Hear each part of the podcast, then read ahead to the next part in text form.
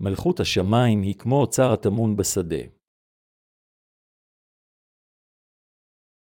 מתי 13.244-46 עוד דומה מלכות השמיים לאוצר טמון בשדה אשר מצאו איש והתמנעו ובשמחתו ילך ומכר את כל אשר לו, וקנה את השדה ההוא. עוד דומה מלכות השמיים לסוחר אשר המבקש מרגליות טובות. וכאשר מצא מרגלית אחת יקרה מאוד הלך, וימכור את כל אשר לו ויקן אותה. בקטע כתב הקודש של היום, אדונינו ישוע ממשיך להסביר את סודות גן עדן כשהוא מתאר עוד שני משלים. משל של אוצר הטמון בשדה ומשל של מרגלית יקרה מאוד. המשמעות של המשל הראשון הוא כדלהלן. מלכות השמיים היא מלכות האלוהים, והאוצר הטמון הוא בשורתו. במילים אחרות, ישוע אמר שבשורת המים והרוח היא האוצר היקר ביותר בעולם. לגלות את בשורת המים והרוח זה לגלות את האוצר במלכות האלוהים. כשחיים בעולם זה, למצוא את בשורת האמת היקרה ביותר של המים והרוח זה למצוא את הדרך להיכנס למלכות השמיים. מלכות השמיים זה כמו למצוא אוצר מוטמן. זוהי הסיבה מדוע ישוע אמר, אשר מצאו איש ויתמנו ובשמחתו ילך ומכר את כל אשר לו וקנה את השדה ההוא. רק אלה היודעים את ערך אוצר זה יכולים להיות בעליו. הנקודה העיקרית בקטע כתב הקודש של היום, היא שמי שרוצה לעשות את מלכות השמיים לשלו חייב לשלם את מחירה. כל מי שרוצה לעשות את גן עדן לשלו חייב לשלם את המחיר הראוי לחיות שם.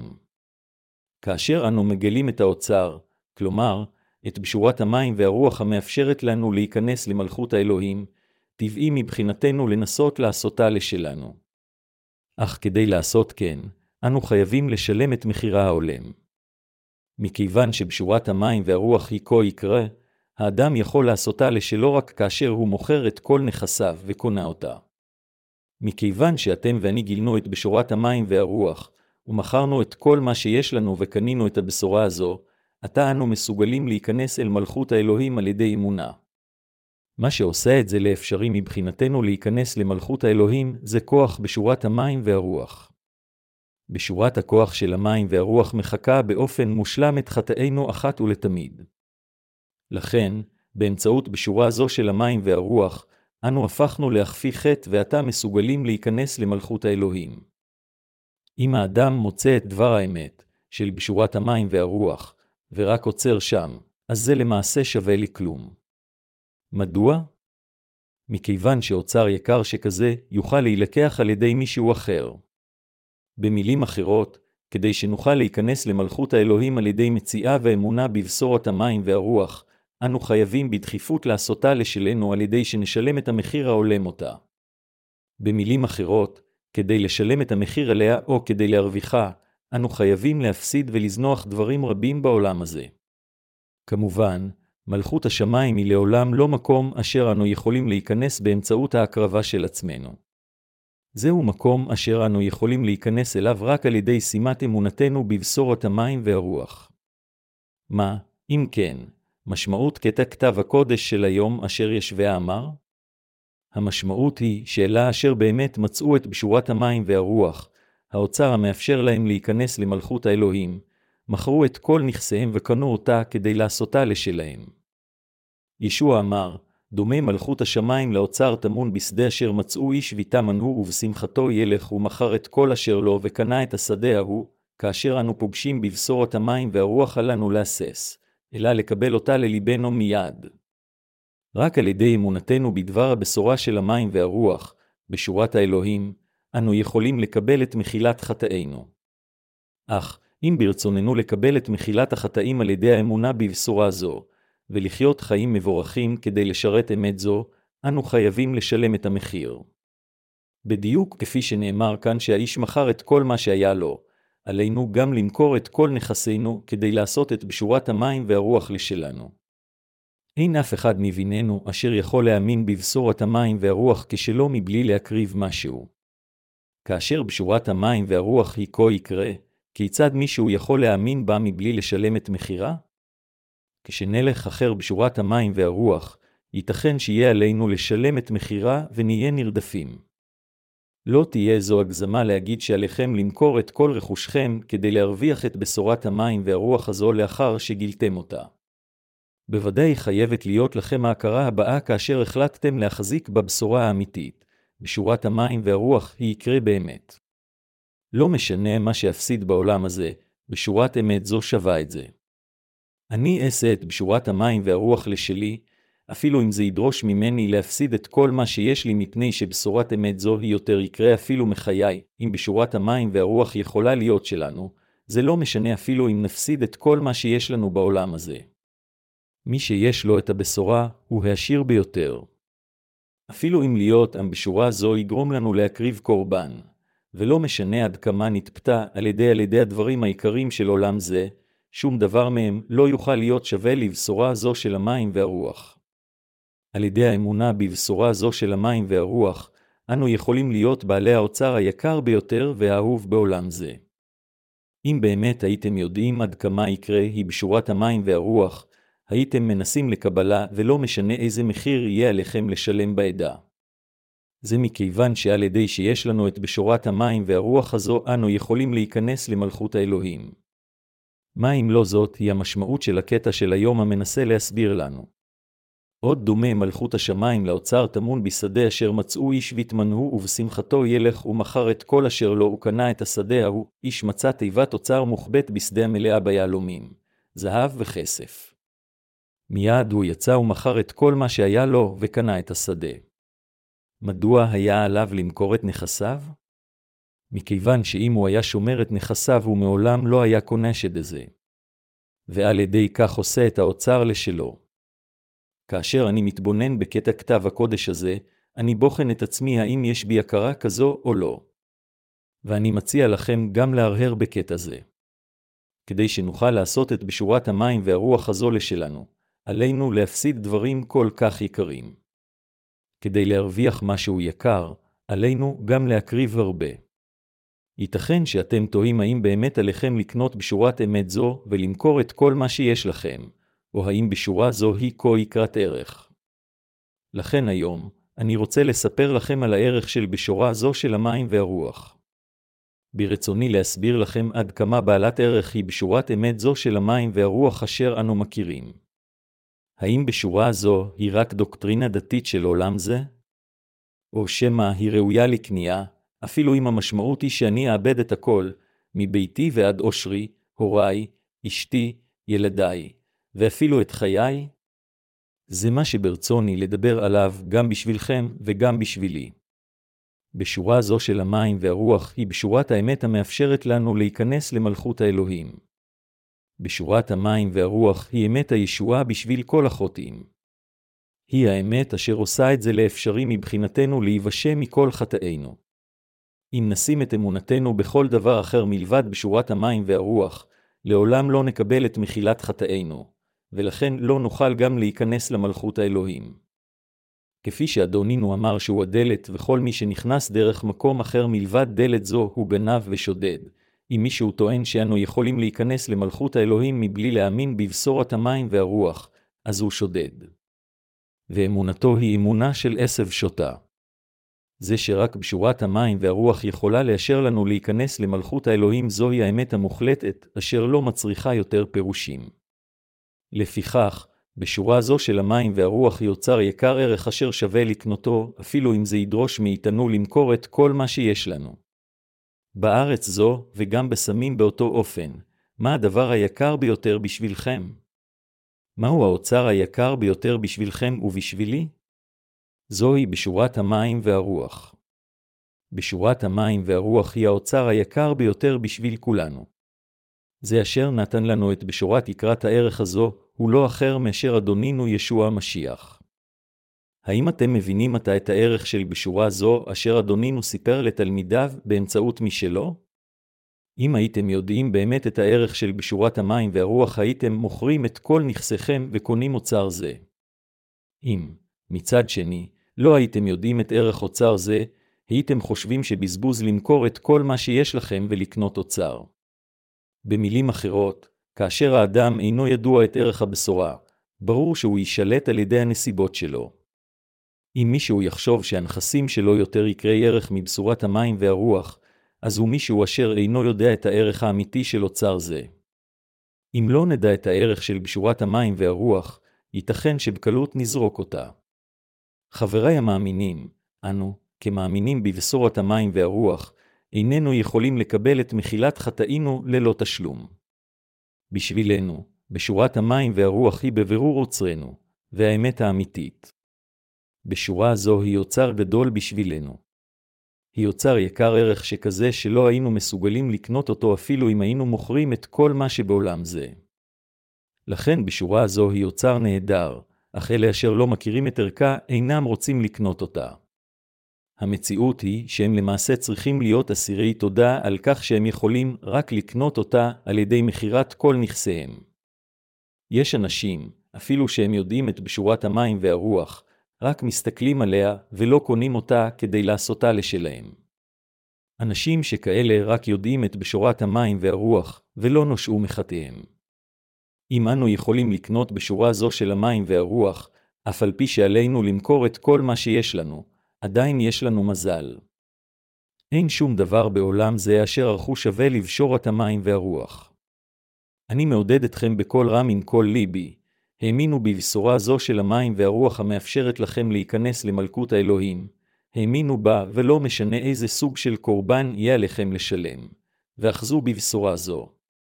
אני מזהיר אתכם להאמין בבשורת המים והרוח, עשו אותה לשלכם, ושמרו אותה בכם, לא משנה איזה קורבן יידרש בשבילה.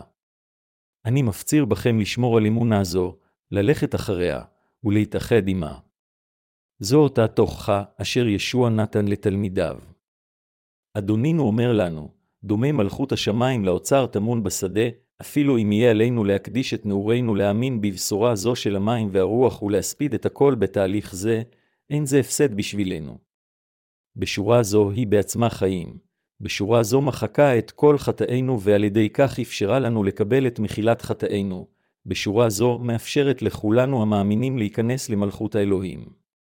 זוהי הסיבה מדוע אני מעז להגיד לכם למכור את כל מה שיש לכם ולקנות בסורה זו של המים והרוח, כיוון שהיא יקרת ערך שכזו. אני אומר זאת לכם כיוון שאני יודע את ערכה הנצחי של בסורה זו. אם תדעו את ערכה של בשורה זו של המים והרוח, אז תהיו מסוגלים להאמין בה וללכת אחריה, אפילו אם זה ידרוש מכם למכור את כל נכסיכם. אך אם לא תכירו בערכה, אז לא תמכרו את כל מה שיש לכם ותקנו אותה. לכן לבסוף, לא תיוושעו, אלא תאבדו את הדבר היקר ביותר. אפילו בקהילה, כאשר אנו מסתכלים מזווית שכזו, ישנם את אלה ההולכים אחר בשורת יקרת ערך זו באי רצון. הם אלה אשר שומרים את כל הנכסים הרבים שיש להם, ורק מביטים על הבשורה מרחוק. אינני אומר כאן שעליכם למעשה למכור את כל נכסיכם, לא, בהחלט לא. בכל מקרה, מה שווה הרכוש המועט של היחיד? האם הוא יהיה שווה מיליון דולר אם נמכור את כל רכושנו? האם הוא יגיע ל-10 מיליון דולר? בהשוואה למלכות האלוהים, רכושנו הוא טיפה בים. אל תפחדו כאן ממה שאני אומר, ותחששו שמה אני אומר לכם למכור את כל רכושכם ולהביא אליי את הכסף. בהחלט אין לי מניע נסתר כאן, כאילו אני חומד את רכושכם. מה שיש לכם, כמובן, יקר לכם אך בסיכומם של דברים, אני מחשיב אותו כקטן מכדי לשלם אפילו במעט על כל הצדק של העולם. אם היינו אוספים ביחד את כל האנשים הצדיקים ברחבי העולם ועורכים להם ארוחה באחת מהמסעדות האופנתיות, רק להזמנת מקומות היינו צריכים לשים מיליון דולר אם לא יותר. באופן כזה, הנכסים החומריים שלנו לא כל כך רבי ערך. אך הבשורה שונה.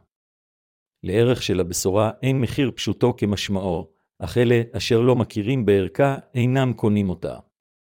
אנשים שכאלה מחשיבים משהו אחר אשר יש להם כיותר יקר ערך מאשר בשורת האמת, ולכן אינם יכולים לתת את נכסיהם שלהם והולכים במקומם אחריהם. לדבר על דברים שכאלה בשעה זו זה מחפיר, וזה לא נותן לי איזושהי שמחה. כפי שאדוננו אמר, ואל תשליכו פניניכם לפני החזירים פן ירמסום ברגליהם ופנו וטרפו אתכם. מתי 7.26 אם הייתי צריך לבחור את דרכי, לא הייתי מדבר על אנשים שכאלה. הייתי רוצה רק להסביר לכם את קטע כתב הקודש, לדבר רק על אלה אשר הולכים אחר הבשורה, ואז לסיים שם את דרשתי. אך ישנם אלה אשר, אפילו לאחר שפגשו בשורה זו של המים והרוח, ממשיכים לתהות, האם עליי ללכת אחריה או לא? האם עליי להאמין בה או לא? האם עליי להתאחד עמה או לא, הם ממשיכים לחשב את המחיר והתועלת וממשיכים בהססנותם, ללא סוף שוקלים את האפשריות שלהם. כאשר אני רואה אנשים שכאלה, זה מצער אותי שבשורה זו ניתנה להם. אני כמעט מרגיש שברצוני לחטוף מהם את הבשורה ולהגיד להם לעוזבה. בקוריאה, ישנם אנשים רבים אשר לא מכירים את ערכה של בשורת המים והרוח. זוהי הסיבה מדוע החלטנו לעצור את השמעת הבשורה בקוריאה באופן זמני. מכיוון שאנשים התרברבו בכספם, כאילו הם עושים לנו טובה שהם מאמינים, החלטנו לעצור. כל עוד האדם לא מוכר את כל נכסיו ומקדיש את שארית חייו לקנות את בשורת האמת הזו של המים והרוח, הוא לעולם לא יוכל לעשותה שלו. אך אני מאמין שברחבי העולם ישנם רבים אשר יאמרו על חייהם בשביל בשורה זו. זוהי הסיבה שאנו מנסים לנצר את כל העולם. אני בטוח שיש עדיין נשמות רבות אשר יקנו את בשורת האמת אפילו אם יידרש מאיתם למכור את הכל ולשלם את מחירה, אם רק יוכלו להאמין בה לחלוטין ולהיכנס למלכות האלוהים, אם רק יוכלו לקבל את מחילת החטאים, אם רק יוכלו לחיות חיי צדק, ואם רק יוכלו להתאחד עם ישביה ולחיות עמו. כמובן, אנו בהחלט משמיעים את בשורת המים והרוח לכל רחבי העולם מכיוון שזוהי משימתנו הגדולה, אך זה גם נכון שאנו היינו בעלי מוטיבציה לעשות זאת, כיוון שהאמנו שיהיו הרבה יותר נשמות תמימות ברחבי העולם. איננו צריכים לאלץ מישהו אשר אינו יודע את הערך של הבשורה להאמין בה, אלא הרבה יותר טוב בשבילנו לתת בשורה זו לאלה אשר למעשה מחפשים אותה. עד כמה רבת ערך היא בשורת המים והרוח? היא כמו אוצר במלכות השמיים. הבה נניח כאן שיש תיבה אשר מכילה כתר עשוי מיהלומים אשר מנצנצים באור מסתורי, ובגד מקושט עם כל מיני סוגים של אבנים יקרות. התיבה וכל הפריטים שבה כל כך יקרים, שאפילו איננו יכולים לקבוע את מחירם.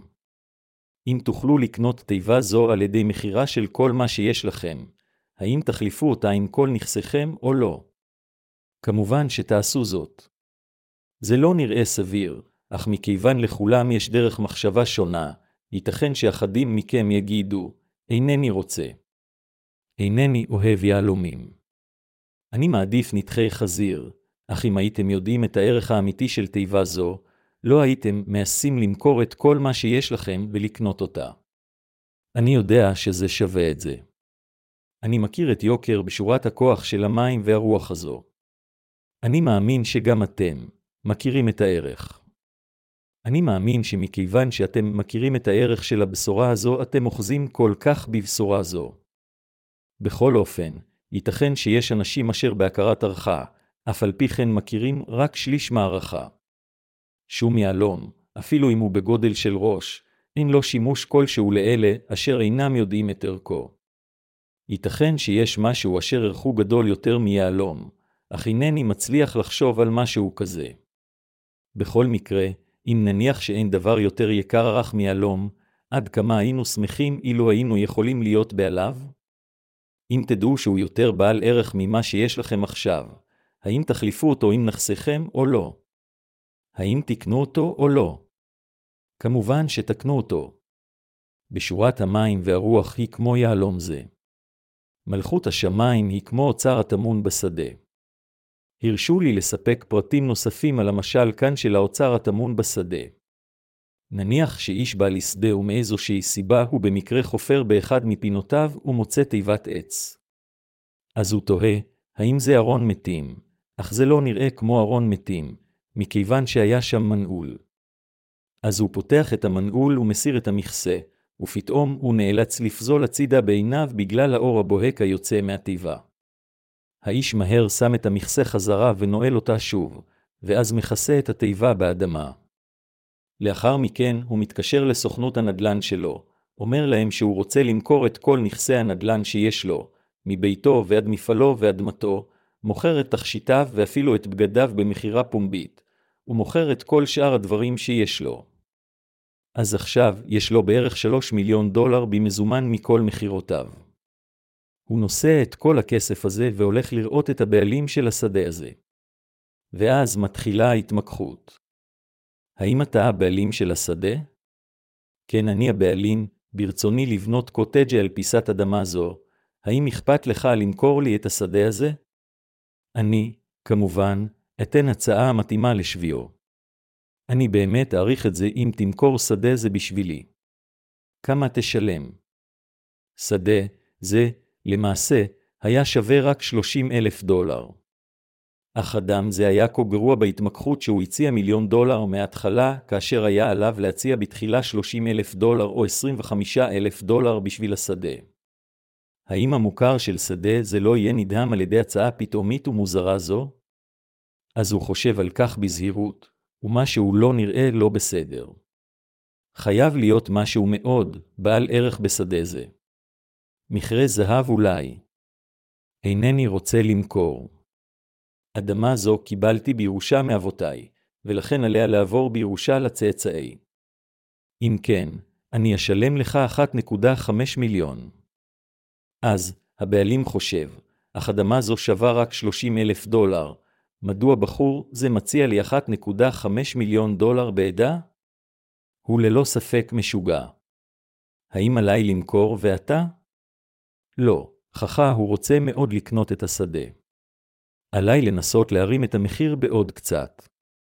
האם באמת יש לך סכום כזה של כסף להתחיל? האיש הולך למכוניתו, מביא מזוודה, ושם אותה לפני הבעלים. בראותו מזוודה עם מיליון דולר במזומן, הבעלים חושב, אני משער שיש לו את הכסף הזה. אז הוא מציע לי אחת, חמש מיליון דולר. אך עליי לשקר קצת יותר ולראות איך מתקדם העניין. לא תודה, אני לא אמכור אותה. אני אשלם לך 1.7 מיליון. לא. אני לא אמכור לך את האדמה אפילו אם תציע לי 10 מיליון דולר. מדוע, אתה שואל? כיוון שחלקת אדמה זו עברה לי מאבותיי, ואני רוצה שהיא תעבור מדור לדור.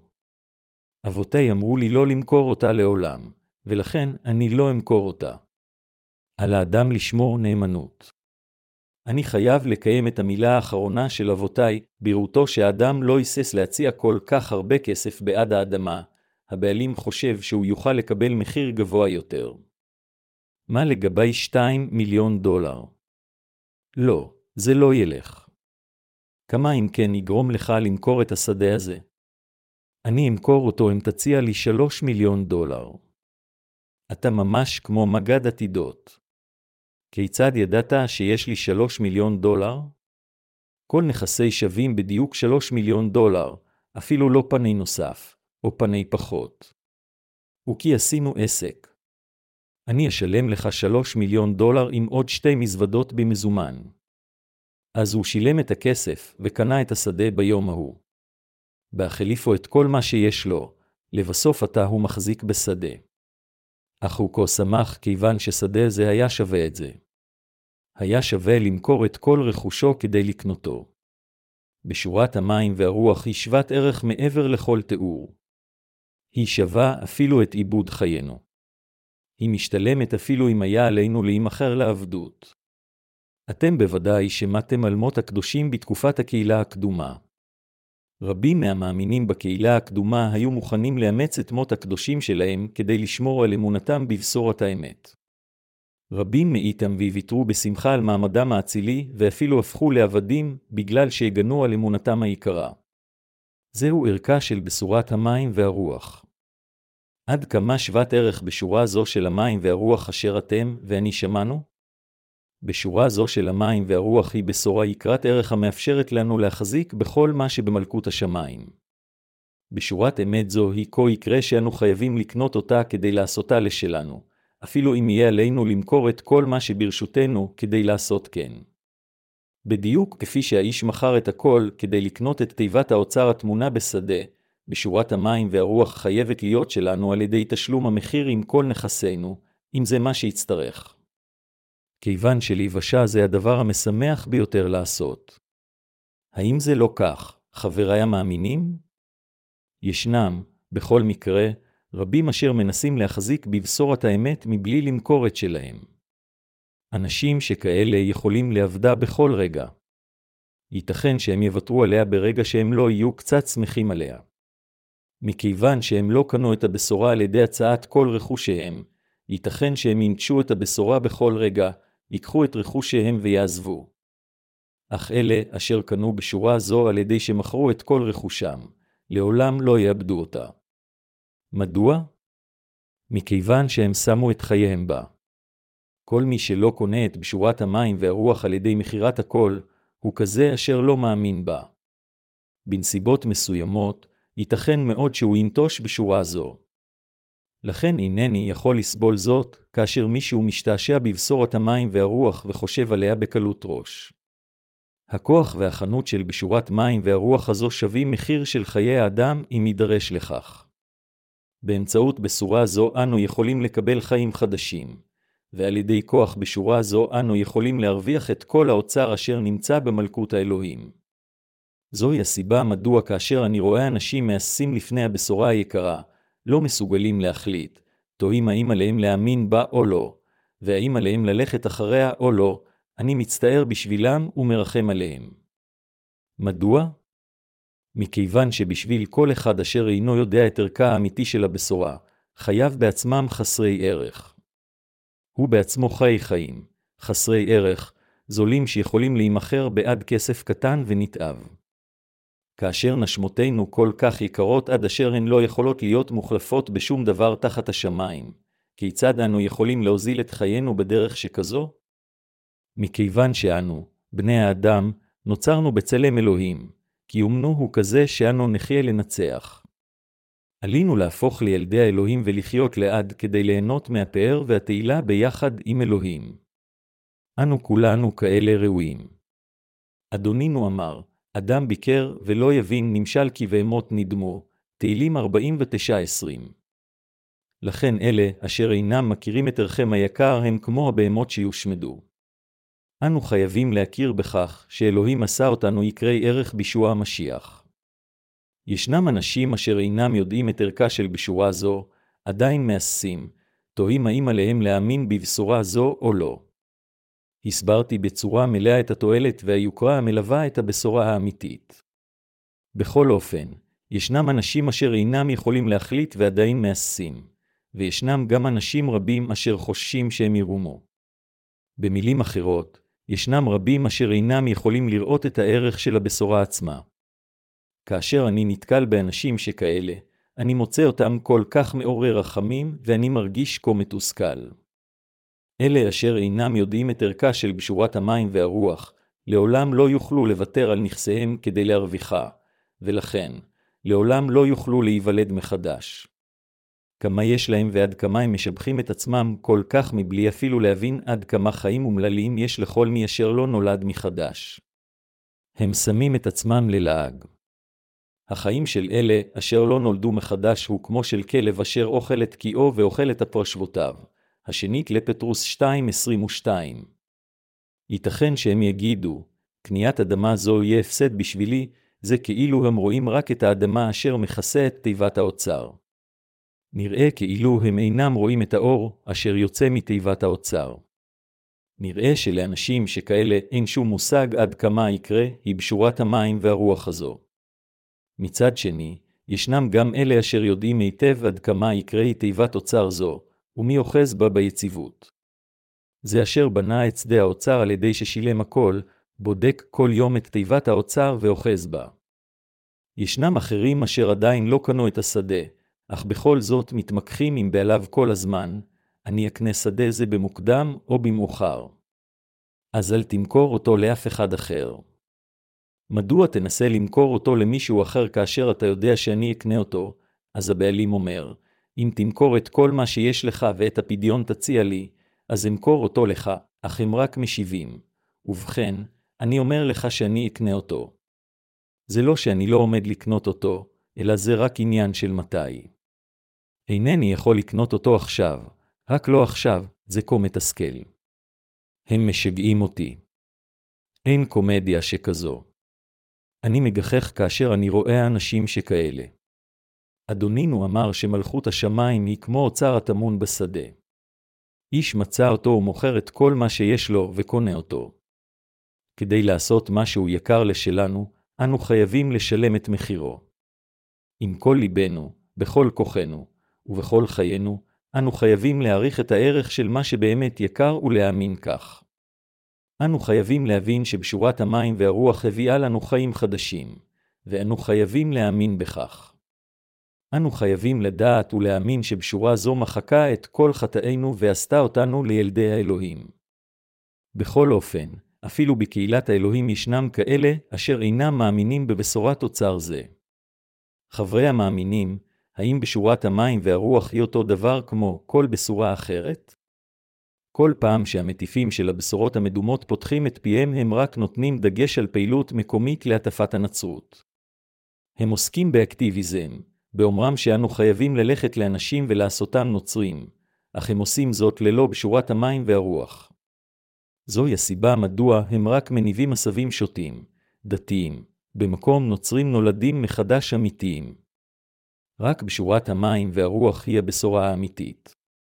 כאשר אנשים מאמינים רק בדם ישוע לצלב כאשר הם מתיימרים להאמין בו, אמונתם היא אמונה של דתיים. אפילו אם תצטרכו להפסיד את הכל, כאשר תאמינו בבשורת המים והרוח, תקבלו הרבה יותר.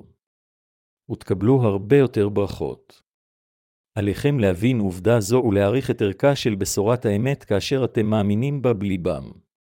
האם אתם מאמינים? מילים אינן יכולות לבטא יותר מזה.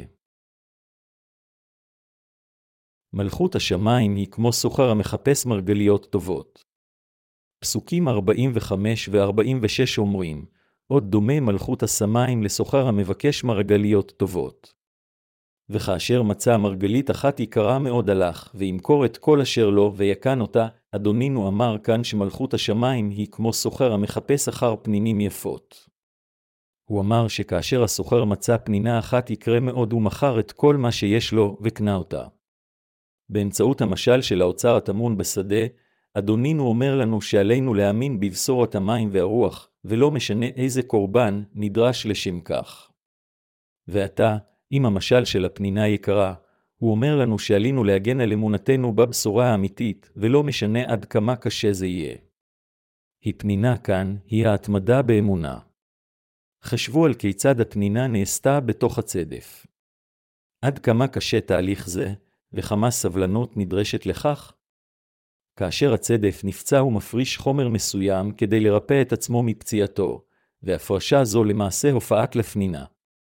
ישוע אמר שמלכות השמיים היא כמו סוחר המחפש פנינים יפות, שמשמעותו היא שאם נתקלנו בבשורת המים והרוח והאמנו בבשורה זו, אם נמכור את כל נכסינו כדי להאמין בה, אז עלינו למסור את חיינו ומותנו כדי לשמור בשורה זו, ולא משנה איזה מחיר של קורבן נצטרך לשלם. אפילו אם נצטרך לאבד את הכל, במילים אחרות, אנו עדיין נשמור על בשורה יקרה זו כדי שלא נאבדה. אנו נשלם כל מחיר כד לשמרה. חברי המאמינים, בעוד שזה חשוב שיהיה לנו את האוצר היקר, ברגע שיש לנו אותו, חושב גם לשמור אותו ולטפל בו היטב, כך שנוכל ליהנות מכל התועלות שבו. כדי לעשות כן, עלינו לשלם מחיר גבוה. יש אנשים השומרים כספת בביתם. הם שמים את חפצי הערך שלהם כגון תכשיטים, בכספת שלהם, אך אפילו לאחר מכן, הם עדיין חוששים שמא הם יאבדו אותם. לכן הם באופן קבוע מקבעים את הכספת אל הקיר כדי שיהיה יותר קשה לגנב לפרוץ אליה. מאותו רגע שהם בנו את הבית, הם שמו את הכספת בקיר. ישנם למעשה אנשים שכאלה אשר בונים את בתיהם עם דבר זה בראשם, מוודאים שאף אחד לא יהיה מסוגל לפרוץ לכספת אלא אם כן, הוא יהרוס את כל הבית, או אם יהיה לו מפתח לכספת. הם נוהגים כן כיוון שהם שמו כל מיני סוגי אוצרות בכספת, והם רוצים להגן עליהם. אלא אשר אינם כה עשירים, כמובן, ישימו את כספם פשוט בארון או מתחת למזרן. בקיצור, אלה החושבים שנכסיהם מאוד יקרים, מתאמצים מאוד לשמור עליהם משודדים. אם מישהו חושב שאין לו מה להפסיד, הוא אפילו לא ינעל את הדלת הראשית כאשר הוא יעזוב את הבית. ברגע שאנו מאמינים בבשורת המים והרוח, אנו חייבים להבין עד כמה יקרת ערך היא, ואנו חייבים לנסות לשומרה. מכיוון שיש את אלה המנסים לחטוף אותה מאיתנו, כדי להגן על עוצרנו, אנו חייבים לשלם את מחירה. זהו מה שהמשל על הפנינה היקרה אומר. אנו מקדישים את עצמנו למטלה הגדולה המצווה עלינו ללכת ולהשמיע את הבשורה היקרה של המים והרוח ברחבי כל העולם. אם בשורה זו יקרה בשבילנו, אנו חייבים להגן עליה בכל דרך, כדי שהיא לא תתקלקל. זוהי הסיבה מדוע אני לפעמים מדבר בפשטות שכזו, כדי שאשתל בלבכם בצורה איתנה, שתגיעו להבנה הנכונה שלה, ושתשמרו אותה היטב. חבריי המאמינים, ישנם אלה אשר מנסים לקלקל את בשורת המים והרוח. ישנם גם אנשים אשר כה בורים לגבי ערכה של בשורת אמת זו. הם נוהגים כך כיוון שאינם מכירים אותה היטב, כיוון שאם היו יודעים את ערכה האמיתי, מדוע הם ינהגו כך? זוהי הסיבה מדוע אנו חייבים להעריך את ערכה של הבשורה. זהו האוצר אשר אינו יכול להתחלף בעד שום אוצר אחר. יש בו את כל סוגי האבנים הטובות, מפנינים ועד אבני ספיר, סיכות נוי, צמידי זהב טבעות ענבר, טבעות יהלום, טבעות ג'ד, וכך הלאה. תיבת אוצר זו אינה יכולה להיות מחולפת בעד שום דבר בעולם הזה, כיוון שהיא ניתנה לנו מאלוהים. אם רק נאמין בכך וניקח אותה לישוע אנו נקבל תגמול אשר גדול אף יותר מזה, ואז יהיה לנו עוד יותר סיבות מדוע לא להחליפה בעד שום דבר אחר. בדיוק כמו הסוחר, אשר הבין את ערכה של הפנינה, מכר את כל מה שיש לו וקנה פנינה זו, ברגע שאנו מאמינים בבשורת המים והרוח ומעריכים את ערכה, אנו חייבים להקדיש את כל מאמצינו כדי להגן עליה ולהפיץ אותה. על זה להיעשות רק פעם אחת, אלא אנו חייבים למסור את חיינו על כך. אנו חייבים להשקיע את כל מה שיש לנו ולהמר על חיינו למענה. בעודי מתהלך בשכונתי, נתקלתי פעם בפיצריה חדשה אשר רק נפתחה, עם פרסומת ענקית בחזית החנות. הפרסומת אמרה, אני אתן את חיי בשביל פיצה, אז ברגע שראיתי פרסומת זו, הייתי חייה לנסות פיצה זו. כיצד מישהו יכול לעבור ליד פיצה אשר מישהו ייתן את חייו בשבילה? וכיצד מישהו יוכל להגיד שפיצה זו לא כה טעימה? אז אמרתי לשותפיי לעובדה, אנו צריכים ללכת לשם ולאכול את ארוחת הצהריים שלנו.